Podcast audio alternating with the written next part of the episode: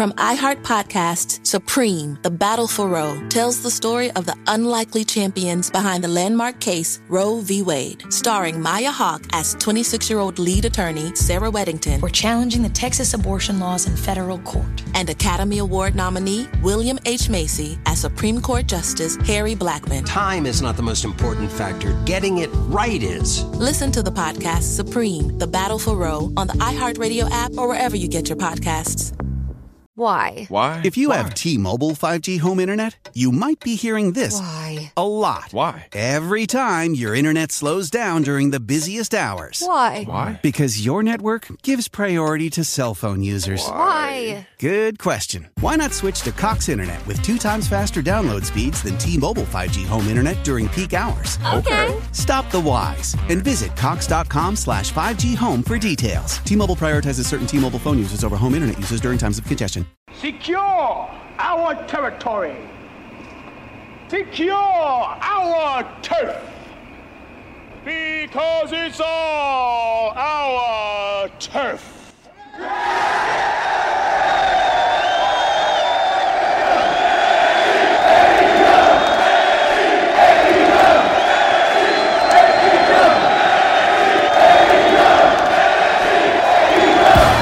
all elite, Kenny and the Bucks. Listen, this that undisputed, yeah, we're here to shock the system. This a war zone going down on Wednesday nights. This a fight, this is NXT vs Dynamite. Weekly battles, ratings shattered, this a revolution. This is change to what the game is used to doing. This is all about that dark and light contrast. Welcome to the Fight for Wednesday Night podcast. Welcome to the Fight for Wednesday Night podcast. I'm your host, Mike De Niro. Before we get into the show, I just want to remind you all to subscribe to the channel to stay up to date and follow along for the Fight for Wednesday Night podcast every single Wednesday directly after NXT and AEW. The very first review of the Fight for Wednesday Night comes right to you every Wednesday night. Also, make sure you turn in every Monday for the Fight for Monday Night podcast we discuss Raw versus Nitro back in the Disney. And make sure you turn in every Friday for the Brand Supremacy podcast where we discuss going all the way back to the very first draft in 2002. But get all the information on all the other shows and stay up to date, make sure you follow us on Instagram at for Wednesday Night. Let's get into the show. Woo!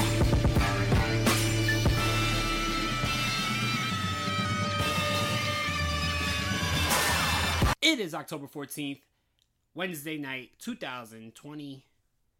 The one year anniversary of AEW Dynamite. Now, I know the show started on October 2nd, which technically I think that they only waited for this week to be the anniversary show because they did want to celebrate the Chris Jericho 30 year anniversary for his, and you would have too many anniversaries if you have the one year anniversary for AEW, the 30 year anniversary for Jericho all on one show. So I agree with them separating them.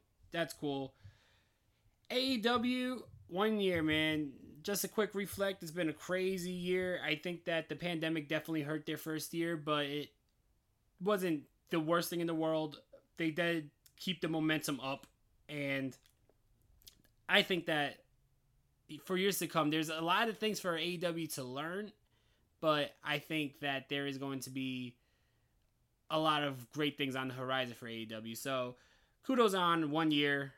I'm really really happy for this company and I hope for many great years for AEW. This show was a good show. There was four title matches on this episode of AEW Dynamite, including one hell of a match between Cody and Orange Cassidy for the TNT title. This was phenomenal. They went to the time limit. It was a time limit draw right off the bat. Cody wasn't playing any of Orange Cassidy's shit with the whole, you know, hands in the pockets, the lackadaisical kicking. Cody pushed him. He was like, nah, we ain't doing this today, kid. So, right off the bat, Orange Cassidy wrestled a very, a very serious style, just like we seen him do in his feud with Chris Jericho, which was cool to see. He took Cody to the absolute limit. Cody did not get the victory in this matchup, but he retains the title because it goes to a draw. I could see them stretching this out, and I could, since they already announced that Darby Allin is going to be the number one contender for the TNT title and get that title match at full gear, I could see them having a three way between Cody, Darby, and Orange Cassidy, and I think that match will be phenomenal. So, that match, in my opinion, right off the bat, that match was match of the night for both AEW and NXT. Even though NXT had one hell of a main event that did go overtime, but I do want to say that I believe that Orange Cassidy versus Cody Rhodes was the match of the night. I gave Cody a lot of crap last week about winning the title back from Lance Archer, I mean from Brodie Lee, but definitely a great, great match here. Not taking anything away from his matchup last week, but I did definitely like this better. And I did like the fact that Cody didn't beat Orange Cassidy because Orange Cassidy is a rising star, and I don't want Cody beating any more rising stars because it's bullshit. Like, come on. We got a tag team title match to start off the show between the best friends and FTR. Really good matchup here. FTR just has great matches with every tag team that they step in the ring with.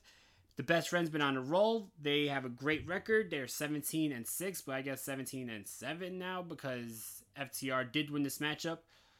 Great chemistry, like I said, between both teams. Chuck Taylor really showing that he belongs here. Trent, one of the unsung heroes of AEW, especially during the pandemic, having some phenomenal matches.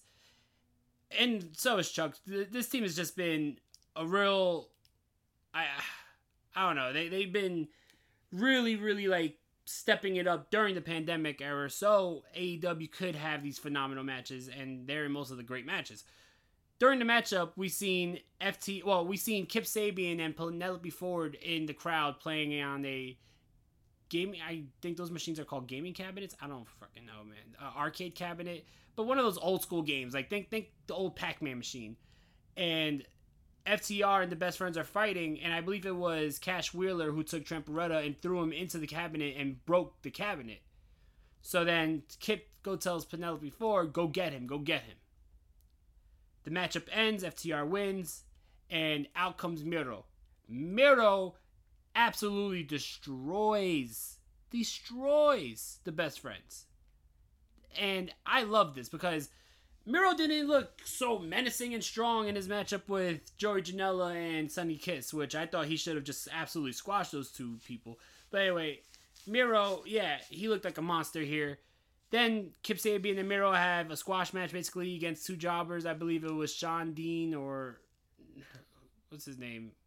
I don't even know. Uh, Sean Green, Sean Dean, Sean Lee, whatever. Sorry, no disrespect. Just didn't get your name and Sean Maluta. Or was it? I don't even know. But anyway, point of the story is Miro and Kip destroy these two. It was all Miro. Kip didn't even get into the ring. And then Miro cuts a promo. He says, Best friends, you broke my shit. Game's over. Going after you asses. So now we're going to have Miro and Kip versus the best friends. And I think that should be really freaking good. Throughout the night, we are seeing Lance Archer attack John Moxley. All leading up to their main event tonight it is announced throughout the show that it's going to be Moxley and Lance Archer now in a no DQ match just because of the craziness that's been going on all night. They keep on attacking each other. MJF is out. MJF wants to join the inner circle. He calls out Chris Jericho. He feels he, he's acting like it's hard for him to ask, but he does eventually ask to join the inner circle. Chris Jericho says he'll think about it one week Protesters and supporters alike are lined up outside the United States Supreme Court this afternoon as a decision in the most hotly debated case in years is set to be delivered. From iHeart Podcasts, Supreme, The Battle for Roe tells the story of the unlikely champions behind the landmark case Roe v. Wade. Sir, I graduated the top quarter of my class. We, we just, just don't, don't have a spot for you starring Maya Hawke as 26 year old lead attorney Sarah Weddington for challenging the Texas abortion laws in federal court, and Academy Award nominee William H. Macy as Supreme Court Justice Harry Blackmun. My chief qualification being I'm uncontroversial. You know how we both ended up on the Supreme Court? Politics. Damn right. This may be the longest of shots, but it's also the last chance for a lot of women. Time is not the most important factor. Getting it right is. I'm trying to get you to stand for something, man. Now go to it. Listen to Supreme, The Battle for Roe on the iHeartRadio app, Apple Podcasts, or wherever you get your podcasts.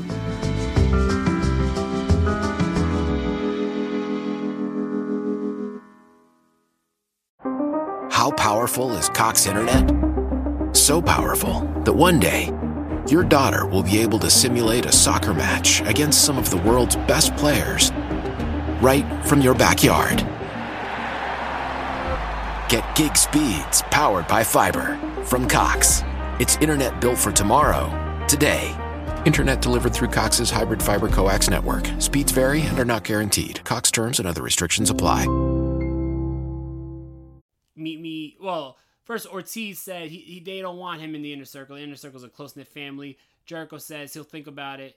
They're going to have dinner, a steak dinner next week. We're going to have that televised. Basically, Jericho's going to give his answer. I think all this is doing is building up for a heel MJF versus a babyface Chris Jericho matchup at Full Gear. And if that's the case, it's going to be nice to see Jericho in a different role. And I think that these two are going to tear the freaking roof off the place. Two of the best promos in AEW. Not only that, but two of the biggest stars in AEW. Chris Jericho is the biggest star in AEW, and uh, MJF is the biggest rising star in AEW. So I think that this would be a phenomenal, phenomenal, phenomenal program if these two go at it. We also see Matt Hardy in the crowd. Tony Schiavone interviews Matt Hardy. He says he's cleared to wrestle. And then we get back uh, basically a video package of someone lighting Matt Hardy's pictures on fire. And it, they revealed who the attacker was, who attacked Matt Hardy. And it was Sammy Guevara. So we're going to continue the feud of Sammy Guevara and Matt Hardy. Like Matt Hardy hasn't gone through enough pain and bullshit with taking a giant chair shot to the face getting stitched up, and then taking a 20 foot fall, smacking his head on the concrete, and probably concussed. If that wasn't enough, we're going to go right back into the war between Sammy Guevara and Matt Hardy. The third title match of the night was Hikaru Shida versus Big Swole. This was a really good matchup for Big Swole, but Hikaru Shida, she retains. Really good matchup. I liked it. The main event of the night and the fourth and final title match of this packed, packed, packed show was the no DQ match between Lance Archer and John Moxley. These two guys just beat the living hell out of each other, went all over. Tables, chairs, no ladders. We would have had a full on TLC match, no ladders. But these guys fought from pillar to post, and John Moxley ends up retaining. He beats Lance Archer. After the matchup, Lance Archer goes and attacks John Moxley and Eddie Kingston and the Lucha Brothers, who were on commentary, they go and make the save. Eddie Kingston cuts a promo saying, Mox, I'm proud of you. We've been boys for 11 years. Remember going to Philly, going to the bar, kicking it back. And then the Lucha Bros and Eddie Kingston just beat the living hell out of John Moxley. Eddie Kingston grabs the mic. He says that keep the title, you know, ready to go around his waist. He, he wants the title. He wants to face Moxley. I could see them going Moxley versus Eddie Kingston at Full Gear in an ultra violent match, in a unsanctioned match like they did last year at Full Gear. We'll see what happens, but right now Moxley and Eddie Kingston is a hot feud with two great promos, two guys with a lot of history with each other, and they're going to keep this going, which I like because that first match that, that they had was only touching the surface on what these guys could do. So I'm all for it. Altogether, I think this was a really good episode of AEW. I liked it better than last week's episode. Not the best episode though. I expected a great, great episode for the first year anniversary. I'm getting sick and tired of the fucking comedy on AEW. Excuse my French. All the, you know, all the stupid segments. Like, we didn't really need to see Tony Schiavone getting waxed with, with uh, Britt Baker. I don't know all that stuff. Like you can miss me with that. The young the young bucks acting like they're tough guys. You can miss me with that BS. Like I don't know, man. I think the one thing that they need to do less of is the corny comedy. There's a spot for comedy. I'm not I'm not Jim Cornette here. There's a spot for comedy in wrestling. But when it's forced comedy just to put comedy on the show, like AEW has been doing lately, kind of takes away from it. And if you have comedy on every show, then those comedy acts do not mean as much. I don't know. Just my opinion, but yes, uh, overall great show. Let's get into NXT. NXT, we're I believe a week or two weeks away from NXT's Halloween Havoc, bringing it back. Halloween Havoc, man, like that was WCW's premier pay per view besides Starcade. I remember Eric Bischoff once said that he believed Bash at the Beach and Halloween Havoc was his two biggest pay per views. we're going to have the return of Halloween Havoc the week before Halloween, which I'm, if I'm not mistaken, is next week. God, October's going so fast. But yeah, and it's to be hosted by Shotzi Blackheart, who, to end the show tonight, revealed that she is bringing back the spin the wheel, make the deal concept. So we're going full WCW here. We got a WCW pay per view name, and we're going to go with the WCW concept of spin the wheel, make the deal. If you guys remember, back in the day, what we had, we had a coal miner, coal miner glove match, or between Jake Roberts and Sting, and basically you spin the wheel, it tells you what match you're gonna have. It's basically like the Raw roulette, but yeah, that's basically what we're going to get. Speaking of Shotzi Blackheart, she had a match tonight against Candice LeRae, number one contendership match. Candice LeRae gets the victory with some help by Indi Hartwell, who is a friend of Candice LeRae and Johnny Gargano's. We get an announcement that next week we're going to have Velveteen Dream versus Tommaso Ciampa. Should be a really good matchup. The first match on this show, really good match. Great hard hitting tag match. I think if you want to talk about counter counter uh, TV or whatever you call that, where you're counter promotion, I don't know what the fudge. I, I, AEW and NXT going against each other. NXT put up a great matchup to go against AEW's tag team title matchup at the time. That's what I'm trying to say. I don't know. I, I just watched two long shows. I'm tongue tied right now. Forgive me. I do a lot of podcasts and a lot of talking on a weekly basis while I'm rapping. So it is, you know, it is kind of late and I am getting fried. But anyway, we get a great tag match between Oney Lorcan and uh, what the and Danny Burch. Oney Lorcan and Danny Burch. How can I forget Danny Burch?